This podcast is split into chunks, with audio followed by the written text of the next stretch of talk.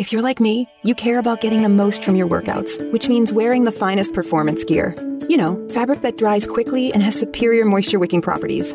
Fabric so soft and comfortable you could, well, curl up and sleep in it. Introducing Sheex, spelled S H E E X, the world's first performance bedding line. Sheex began when two former elite athletes and coaches had an aha moment, combining everything we love about quality performance fabric with everything we love about comfortable, irresistible bedding. Unlike traditional sheets that trap heat, Sheex are breathable, so you aren't constantly waking up to throw off covers or add a blanket, so you sleep deeper, longer, and better. And Sheex bedding looks as good as it feels. Colors and styles that can match any decor at a price that will pleasantly surprise you. And right now, you can try Sheex for 30 nights risk-free. Just go to sleepcoolnow.com. Use promo code 1212 and get $40 off any sheet set. That's sleepcoolnow.com promo code 1212. Sleepcoolnow.com 1212.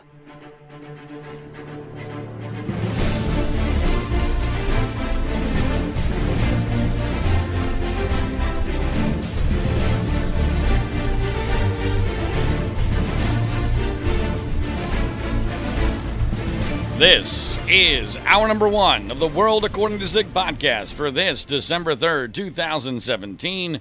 My name is John Ziegler. I'm the host of the show where you can still get the truth about news, politics, media, sports, and culture from a true conservative perspective in this world turned upside down. And it's as upside down as it's ever been in so many different ways. Uh, and we'll get to as many as we can in this hour number one of the podcast. This might be the only hour. In fact, this probably will be the only hour of the podcast this week. I'll explain why there will be likely be no hour number two uh, later on during this hour number one. But it might be a, an extra extended hour. So it'll probably be more than uh, 60 minutes of analysis because there's so much going on, so much to talk about, and so much that I have to say about all of it. Obviously, the uh, the biggest uh, political story of the week, without a doubt, was the uh, plea deal reached by the former National Security Advisor of the United States of America, Mike Flynn, who I told you uh, long ago was bad news. I told you I've been saying for over a year, well, or maybe longer than that, that the two people to look at here in this whole situation, way back in the beginning of 2016 were Mike Flynn and Paul Manafort. I didn't know it was about Russia at that time, but those were the two guys I was like, wait a minute. How in the world are they so high up in the Trump campaign apparatus? Uh, these are weird dudes that seem to have a lot of bad about them, and uh, I think I've been vindicated on that on numerous levels. But uh, Flynn pled guilty on Friday within uh, Robert Mueller's special counsel investigation into the entire Trump Russia affair. To what extent that is, we still don't know. I'll have some thoughts on that in just a moment because there's two different worlds on that, and I'm not sure which one I belong in anymore. But with regard to Flynn, it was, you know, somewhat of a shock that uh, he had pled guilty in a very dramatic fashion because the implications of that are rather profound. The implications of that are that he has flipped on President Donald Trump. And you know, everything about his plea deal certainly is consistent with that. And because the reality is, what he pled to was a fairly minor crime. I mean, it's not insignificant. He's lying to the FBI about uh, interactions he had with Russia after Trump was elected president of the United States. That timing is important here. Now, in you know, the rational world where people are trying to read the tea leaves, and I get about reading the tea leaves. I get it. I understand it. Especially, you know, it's the only thing we can do because we don't have a whole lot of solid information. So everyone wants to read the tea leaves. And I totally get the idea that, well, come on. We know that Flynn was vulnerable on a whole series of criminal situations. And for him to do a plea deal where he pleads only guilty to lying in one count uh, of uh, you know deceiving the FBI, that's a hell of a deal. That's a hell of a deal, right? I mean, assuming that anything close to what we believe is uh, the case with regard to Mike Flynn is actually true. And you have to remember that, you know, while this investigation has been going on for a while, it, it hasn't been that long, and this thing apparently went down pretty darn fast. So you know, for somebody like Flynn to plead, I, I think this has been a little bit underestimated, uh, especially by the Trump fans. The, the idea that you're going to plea to lying to the FBI right there shows there's a heck of a lot more going on. because that's a difficult thing to prove. Now, I realize in this situation there might be, you know, recordings or surveillance or what have you, intelligence that could be used against him to prove that. So it's not a normal situation where, you know, a phone call wouldn't be recorded or whatever. There wouldn't be a record of it. I get that. But, you know, for you to plead to something like that so quickly, it's a pretty strong indication one, that they have good evidence, and two, there's a heck of a lot else that you're vulnerable to that you're happy to get off the table in exchange for your pleading guilty. So I get all that. I, I understand the logic but of course, the, this you know the big question is how much more was there, and what's he getting in return? What's he giving in return? Is he giving up Trump? Is he is he going to bring down the whole administration? I mean, in his statement, he did say that he's decided good of the country. That to me was by far the most interesting line. Now, what does that mean? What does for the good of the country mean? Obviously, the anti-Trump people in this country all looked at that and said, oh, he realizes that Trump is bad for the country and he's going to bring Trump down. Well, maybe that's possible. It's also possible that he thinks there's some other interest for the country in getting this thing settled, that getting it over with, that he's going to pay, you know, for his crime, not very much, maybe a few months in prison, who knows, maybe less, and get, you know, his version of the truth out there, and then we go from there. That's one of the very many things that we just don't know yet. We just don't know. No matter how many people will tell you they think they know, they don't. They just don't know. I will acknowledge that it makes sense. It makes sense that the reason why Flynn got such a sweetheart deal is because he's giving up something big. But then we get what happened with Brian Ross. And I wrote a column about that, which you can find at freespeechbroadcasting.com, which, you know, I, I think pretty much nails it, even though I don't, I don't come to a definitive conclusion. Because what Brian Ross did with his report, very dramatically stating that Flynn, for the good of the country, will be testifying that Trump, as a candidate, instructed him to make contact with the Russians. That report was huge on Friday. My God, they, they actually interrupted The View. A producer interview, interrupted The View and gave Joy Behar the, uh, the report from Brian Ross, and she read it without any vetting whatsoever on the air live, and the audience went bananas, like they had all been invited to Prince Harry's wedding or something. I mean, it was it was you know it's just flat out ridiculous. And uh, and it turns out that was false. And Brian Ross ended up getting suspended for a month without pay. Now, when I heard the report, I I will say, and I I, I didn't tweet anything about this or mention it on Facebook. I think I mentioned it to my wife, which doesn't really count, but it, it did happen. there was something weird about the way he said it. That when he said as a candidate, he didn't emphasize the as a candidate part as strongly as I would have thought that he would do so if it if it was known to be true or if he was if he was really confident about it or if, if that was even what he was really reporting. Because that's the key part of this.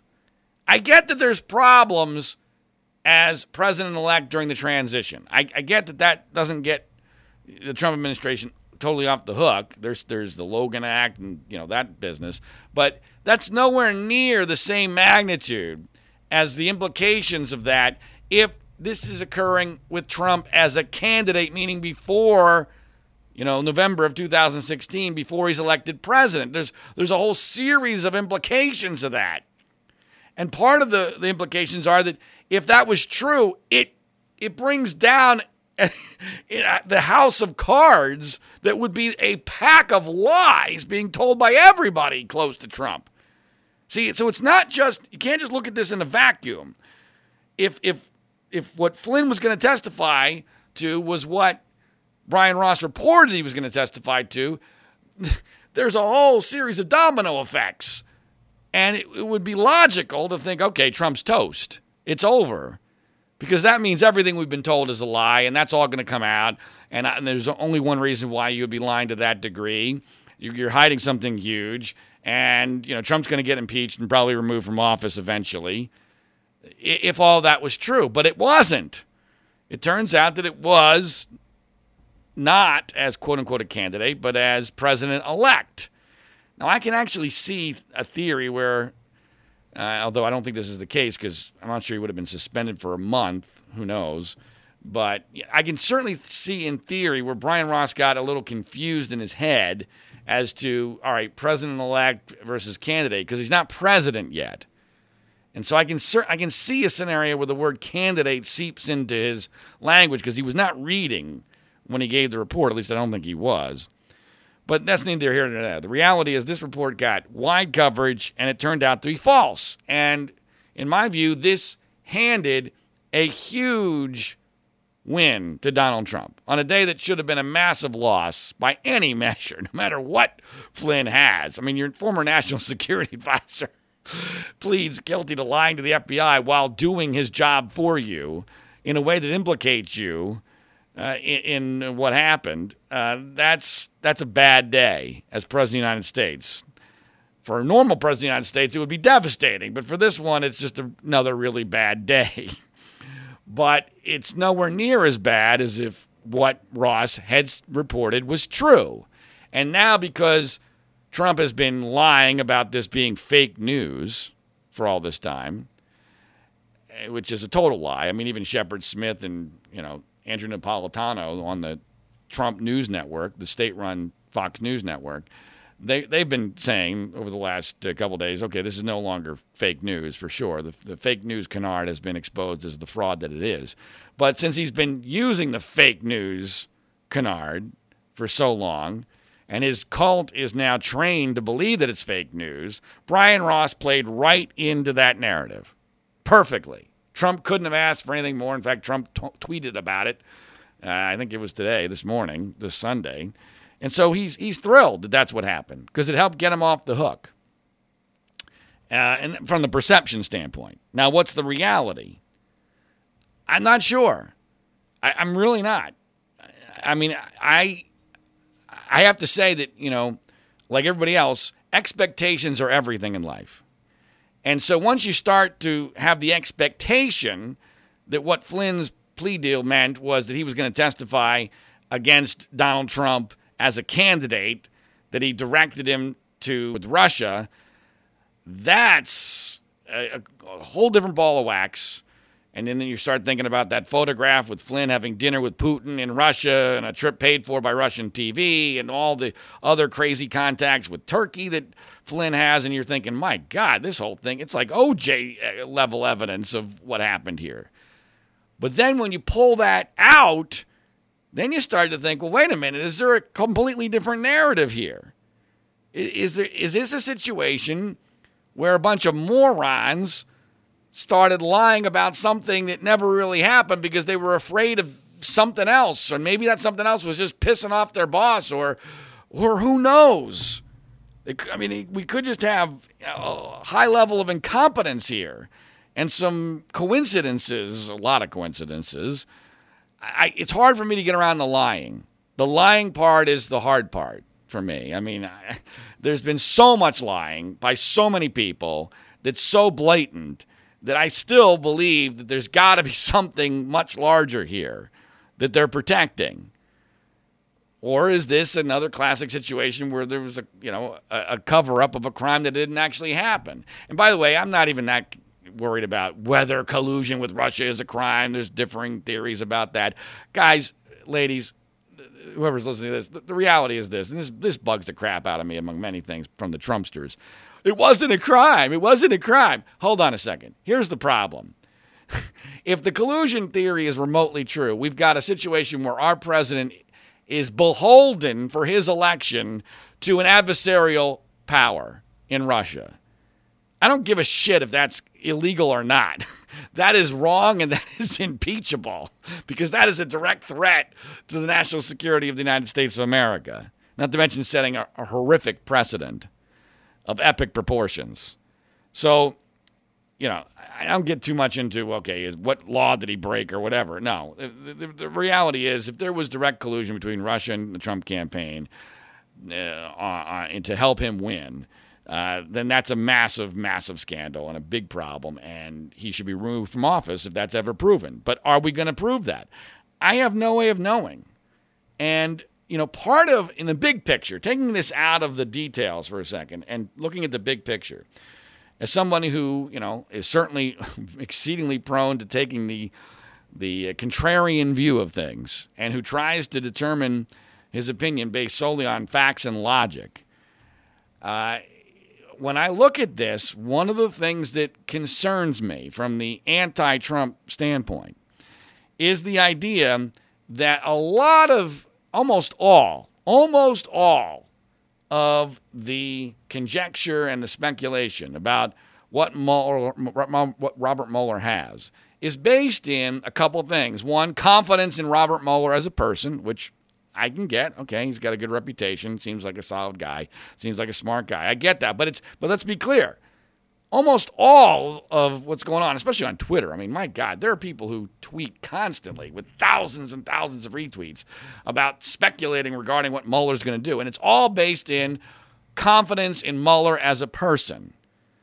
If, if uh, you know, some lesser former FBI director like Louis Freeh, the fraud that he is, was uh, in charge of this, I don't think the speculation would be nearly as rampant because people, if they know Louis Freeh, know he's a complete buffoon, a whore, and a fraud. So because Mueller is considered to be, you know, such a guy of intelligence and, and integrity, people are presuming, well, he's got to know what he's doing and he wouldn't be taking us down this path unless something was real. Okay, but that's a little bit dangerous because there's another scenario you know, maybe this is what we're seeing is pretty much the end game. Maybe this is effectively face saving. That this is really all he could get, and he's going to get a few convictions, a couple of plea deals, you know, and, and see what happens with Manafort, and therefore he can say, well, look, I mean, we got convictions or and indictments on some top people here, so this was worth looking into, but we never got anything with regard to direct collusion or anything directly involving the president. Uh, and so, you know, I've concluded my investigation and, and that's that, and let's move on as a country.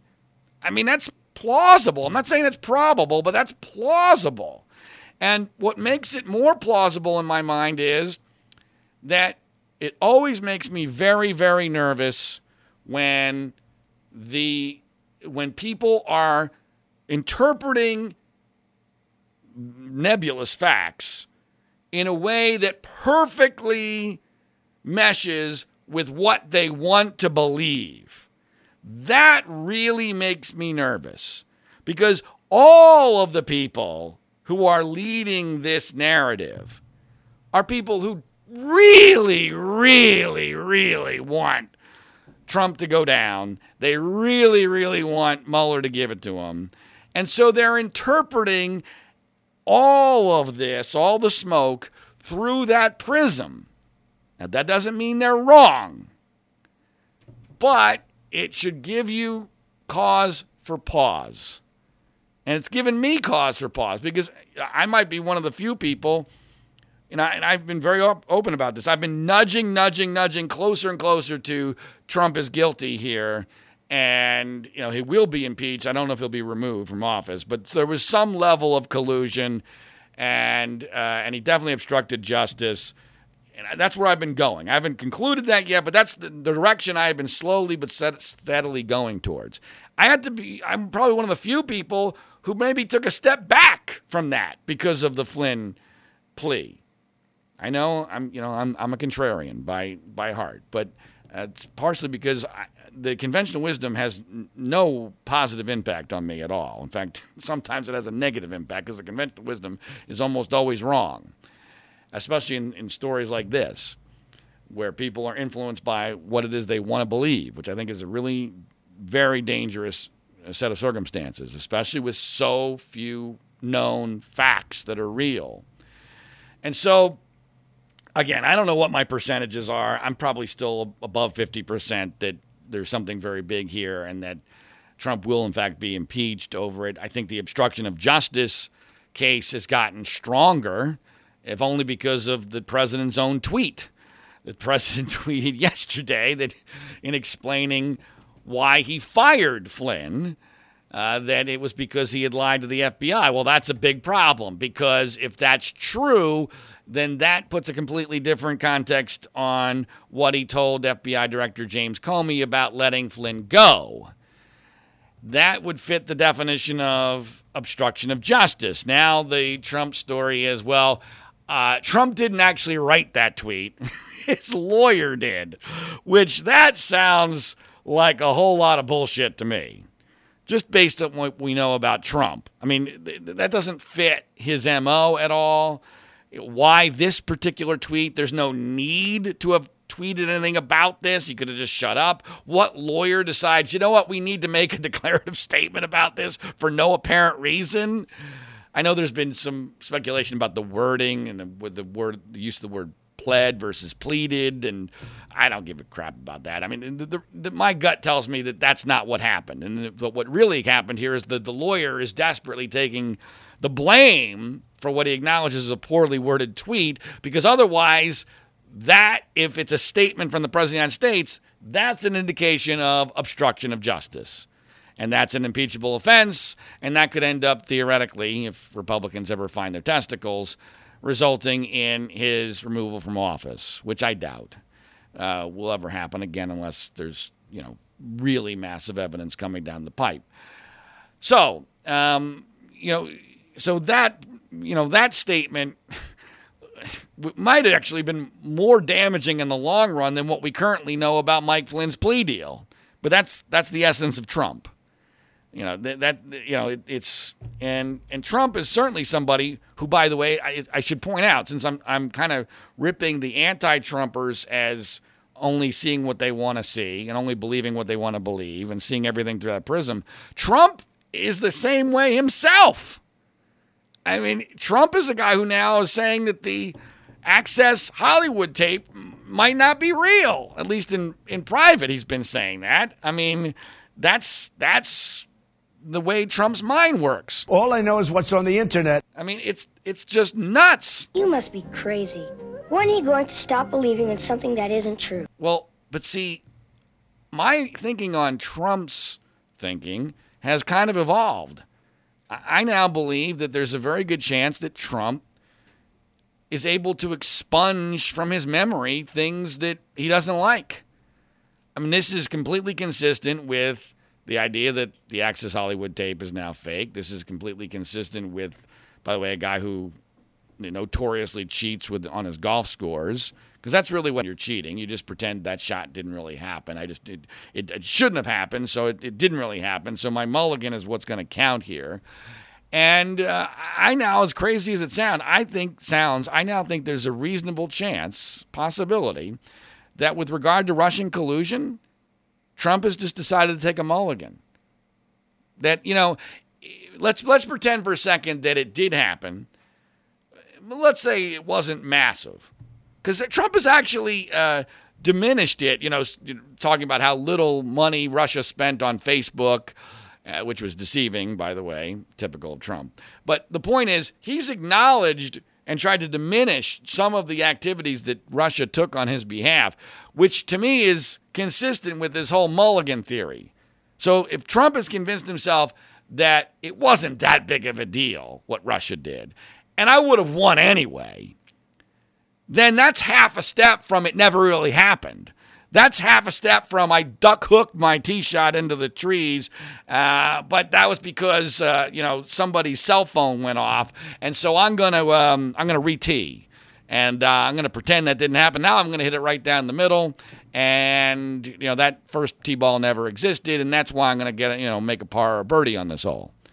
That's the way Trump's mind works, and that would actually explain a lot of his activity and reactions and strategy with regard to dealing with Russia. Again, I have no way of knowing this is true, but I um, you know, I happened to put my father was visiting this weekend from Boston. My father's done a lot of Not a lot, but he did a significant amount of business with Trump back in the 80s.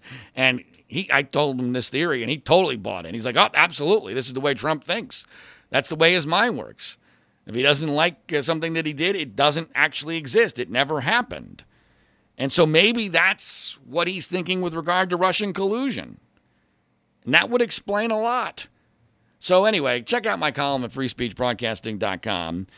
Um, you know, again, I don't come to any conclusions. I, am very open minded about all this. Uh, and, and I think we all ought to be more open minded because I don't think we know yet. I, I, think that there are two basic theories here. Mueller has a full house, and we're just waiting for him to, to flip over the cards.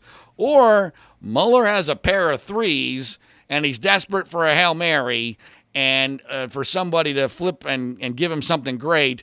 Uh, and and in lieu of that, he's just going to do some face saving and you know basically say never mind. You know this was this is all we got. I think those are two plausible scenarios that are, have obviously very different outcomes. And so um, check that out at freespeechbroadcasting.com.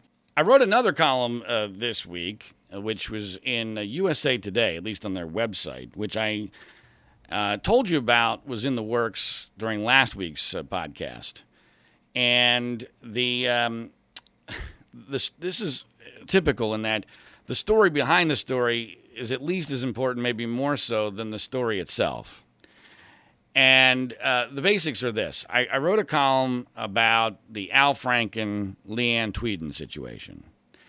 And I began this column a couple days before Thanksgiving because USA Today had said, hey, if uh, any of these uh, sex abuse situations uh, ever get your, your BS detector going, you know, this one? These go to 11. Right. If my BS detector went to 11, let them know. And um, and the Al Franken and Leeann Tweeden story did just that. And so they said, okay, we'll write something up. And I did.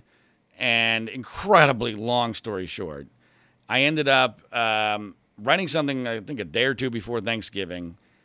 They went through, it was a very arduous editing process, but not insane. And, uh, you know, I was basically making the case that uh, Tweeden's story should not have been instantly believed. It was not vetted. There's a lot of problems with it. There's some photographic evidence of their interaction and her tweets about Franken post the event in, of the USO back in 2006, which are completely inconsistent with her her uh, entire story, and um, and that therefore, by the way, you also have to look with suspicion on the allegations that come out about bef- because of the Tweeden story. Because, because I truly believe, and this is a big part of all of these sex abuse stories, that once somebody gets labeled as an abuser, and that changes the perception of them in the public, and then everyone's ever who's ever had any interaction with them automatically starts to revisit it and, and things that happened many years ago get seen in a completely different light that might not be accurate. But anyway, I wrote the column, and uh, it was originally approved by the the uh, the guy who was my point man, and he says to me, "All right, great. Um, now I just need to have three women look at it to get their opinions." And I'm like, "What? Seriously?" And he was serious. He he was um, he was basically terrified of this topic because you know you're not allowed to to to differ from the conventional wisdom on this entire issue of sex abuse. You're not allowed to question somebody who has already been given the sanctity of being referred to as a victim because you know otherwise blasphemer. Yeah, that's yeah, that's basically it. I mean that that's what happens whenever I uh, try to to get to the bottom of one of these situations. Blasphemy!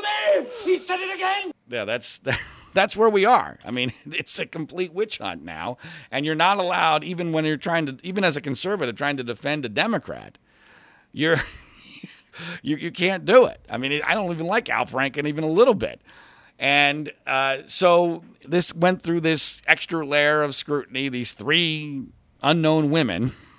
Uh, one of them then, one of the women then emails me and says, "John, can you can you prove to us that this photo from another USO event of the two of them joking around in 2009 is real?" And I'm like, "What? Seriously? I mean, no one's questioning this is her." Uh, it certainly looks like her. Not too many people look like her. It's a USO event. It's it's Franken.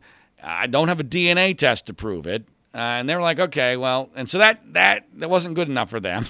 so that that delayed it over Thanksgiving. Over the Thanksgiving holiday, I then got a um, a, a another article from a, a woman named uh, Lisa, I think her name is, on Twitter, who's been really supportive. And she was able to show that through, through an old article from 2009 that Leeann Tweeden was, in fact, attending this event for the USO that honored Al Franken specifically, that Tweeden decided to go to and dress up for and go to in a city that she doesn't live in and joke around with, with uh, Franken in a non candid photo.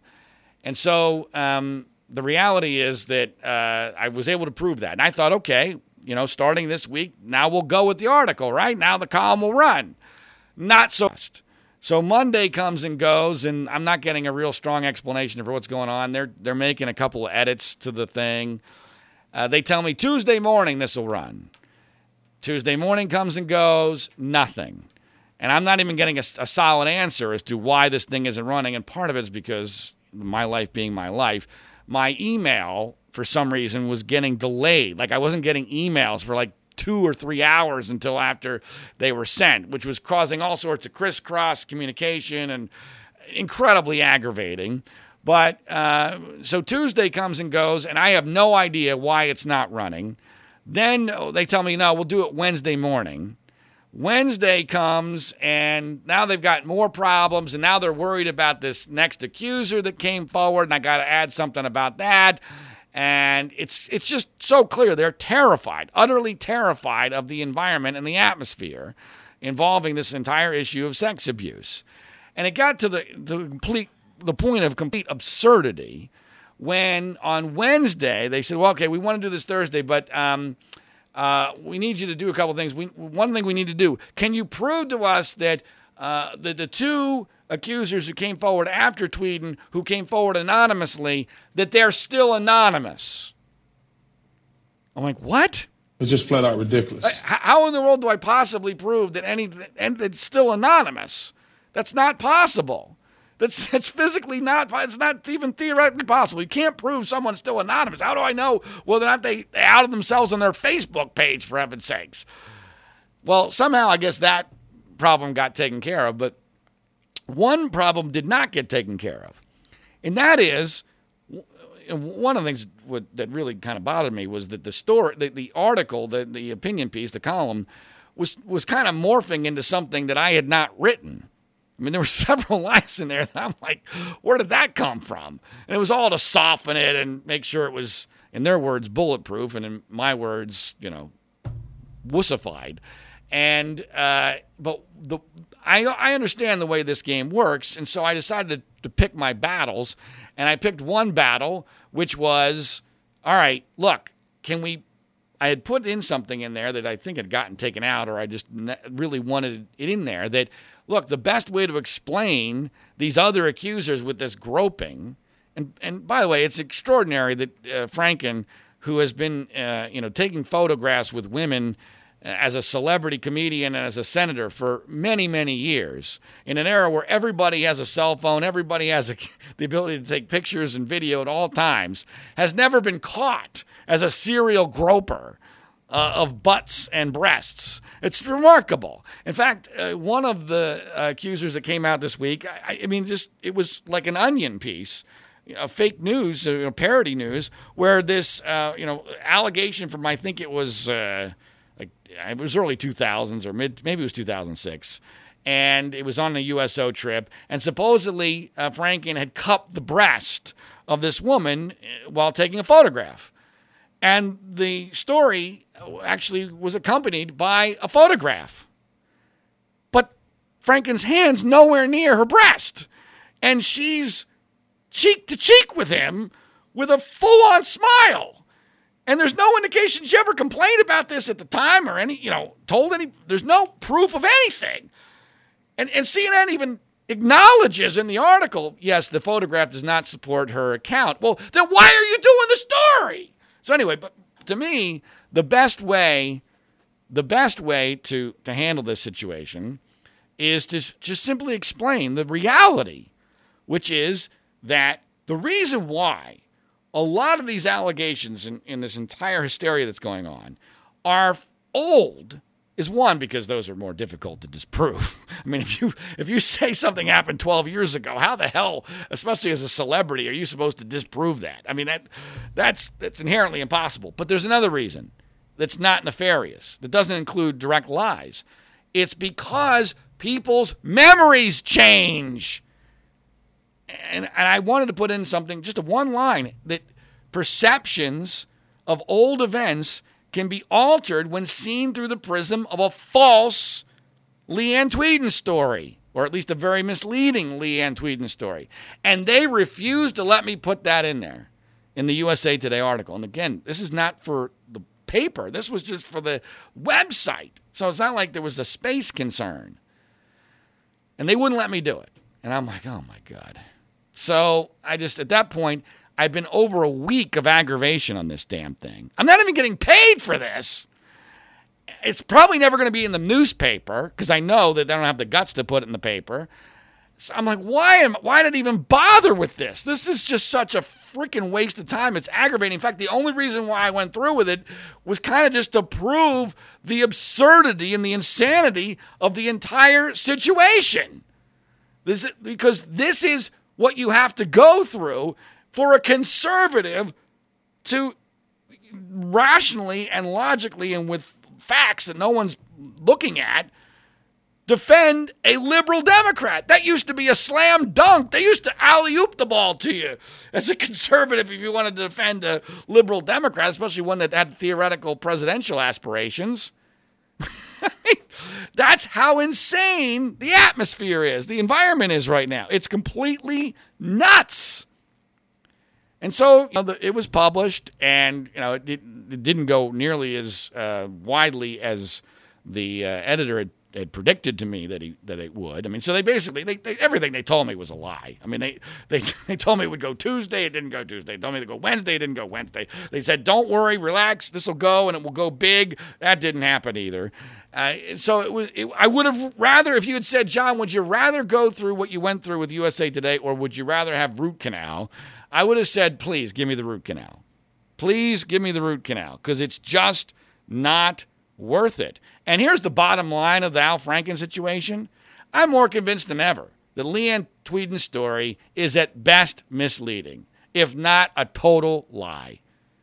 I mean, the photographs, the tweets that she put out five years later, nostalgically reminiscing about her uh, night with uh, Al Franken, tweeting a photograph of it mentioning nothing remotely wrong that occurred. Her, her, the, the you know Roger Stone tweeting about her story hours before it happened, her appearances on Sean Hannity, the fact that she's not really a news anchor, that she's just a you know a former swimsuit nude model who's now working at a lowly rated station in Los Angeles, KABC. All of that com- combined, all of that combined, uh, it just makes it amazing to me amazing to me that this story has been accepted as true with no vetting. And it's the perfect example of the hysteria that we're now facing and all, these incredibly dangerous new rules that are being created. Incredibly dangerous new rules. But what's interesting about this is that the rules are really impacting Democrats far more than they are Republicans. And the proof of that is what's going on with Roy Moore. There's a new poll out today in the Alabama Senate race that indicates 71% of Republicans who are likely to vote in the upcoming election there, where Roy Moore is running against Doug Jones, that 71% believe that the accusations of sexual abuse, harassment, dating, whatever the how you want to refer to them as, that the allegations against Roy Moore are not true. 71% of Republicans. Now, that's extraordinary. that is that's a really high percentage even of Republicans. But what's interesting about this is that Moore, much like Donald Trump, has taken a completely different tact on all of this. A completely different tact. we've seen that the normal response, mostly by liberal medium people or people like Al Franken, is to immediately turtle, to go into your shell and apologize and you know and not attack your accuser. And you've got to say oh i respect the victims. And if that's what they think happened then i need to i need to accept that. No no no no. Trump and roy moore who you could argue are the two people who have survived at least so far accusations that would have torpedoed anybody else in the political or the media realm that part of why, a large part of why they have survived is they took the exact opposite tact, which is basically two middle fingers in the air. And they lie, in my opinion. They distract, they attack, they blame the news media, and that works. But that only works if you're a Republican. See? It doesn't work if you're a Democrat. See, Al Franken can't defend himself because to do so would be to criticize a victim a female victim. Even though there might not be a female victim, you can't criticize as a Democrat because your base won't accept that as legitimate. So you're screwed no matter what because you can't attack the credibility of your accusers. You must accept them. And then if you try to take the high road and apologize, you're guilty. so Roy Moore understands at least, you know what? I might be guilty as hell, but as long as I go, screw you, screw you, screw you, lie, lie, lie, lie, lie, then, um, and distract, distract, blame the media, then uh, it's all going to be okay. I mean, the Washington Post got a huge vindication of their original Roy Moore report this week because the Project Veritas, the, the James O'Keefe organization tried to do a sting operation on the Post and feed them a fake accuser story involving Roy Moore. And the Post didn't buy it. And they killed the scam, they killed the sting. Of course, you know, another subplot to this whole thing is that O'Keefe won't be harmed by this because he just, you know, he'll, he'll do the same thing lie, lie, lie, attack, attack, attack, distract, distract, distract. And his cult following will stay with him because a cult will cult. That's what cults do. That's where the money is now. Get yourself a cult because they won't think for themselves. That's the reality. I love the poorly educated. That's the reality of this whole situation. And, um, and it's sad, it's pathetic, but that's the truth. And you know, Roy Moore is probably more guilty than most of these guys being accused. I don't know this for a fact. I realize they're very old allegations. I get that. And I get that they're timed politically, but the Washington Post did some really legitimate reporting. And the fact that they didn't fall for a scam, I think, is is significant. I mean, I, I am exceedingly aware of a very similar situation in the Penn State Sandusky case where that fake accuser not only wasn't found out, years and hundreds of meetings later was not found out. And that there's enormous amounts of evidence that uh, they, they bought hook, line, and sinker, uh, despite a ridiculous story that this person was telling the truth. But the Post didn't do that with the Roy Moore accuser. And I thought that was very interesting. But it now looks like, and it's going to be close, but the odds are that Roy Moore is going to win, which is just amazing. When you think of the environment we're in, all the hysteria, all this going down, all these people having their careers destroyed instantaneously, and I'll get to Matt Lauer shortly, but instantaneous, long time careers, Charlie Rose, brought down immediately, catastrophically. In, we've never seen an environment like this. In this environment, Roy Moore is somehow not only going to survive, but there's a reasonably good chance he's going to win. That's just amazing. And it's a large part of it is because of the Trumpification of the Republican Party. Because as a Republican, as long as you have a you know large enough base, and in Alabama that can easily be done, you have a large enough base, you can get away with this. And it's really sickening to me as a guy who believes in truth and believes in respecting people and is married with two young daughters you see, to me, if you're innocent, you ought to be able to fight for your innocence based upon facts and logic and fairness, not with lies and deceit and distractions and blaming people uh, like in the media who aren't necessarily to blame in this particular situation.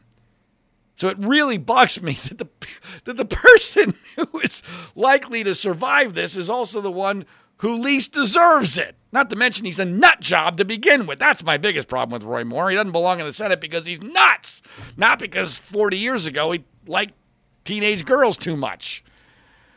So this is the crazy upside down world we're living in.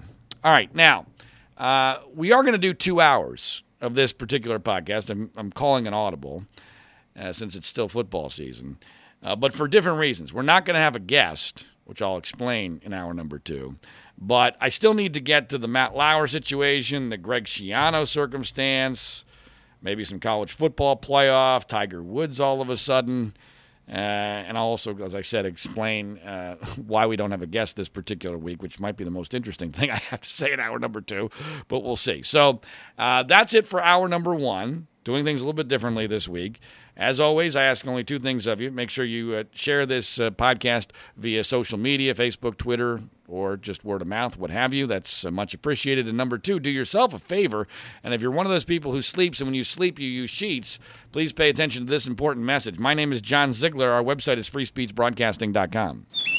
Coffee? Oh, thanks. How did you sleep? Ugh, like a baby. I don't want to get out of bed. Ever. These sheets are mm, incredibly soft. What did you say they're called again? Performance bedding by Sheex. Performance bedding? yeah, they're made from super high tech performance fabric. They're incredibly breathable, so you're not waking up at night throwing covers off and then an hour later throwing them back on. Huh. No wonder I slept so good. Since I started using Sheex, I sleep like a baby. No more sweaty nights for me. No? Well, Well, I like them because they're soft. They feel like mm, silk. Performance fabric, huh? Maybe we should. Oh, I don't know. Try them out again. Comfort and performance for better sleep.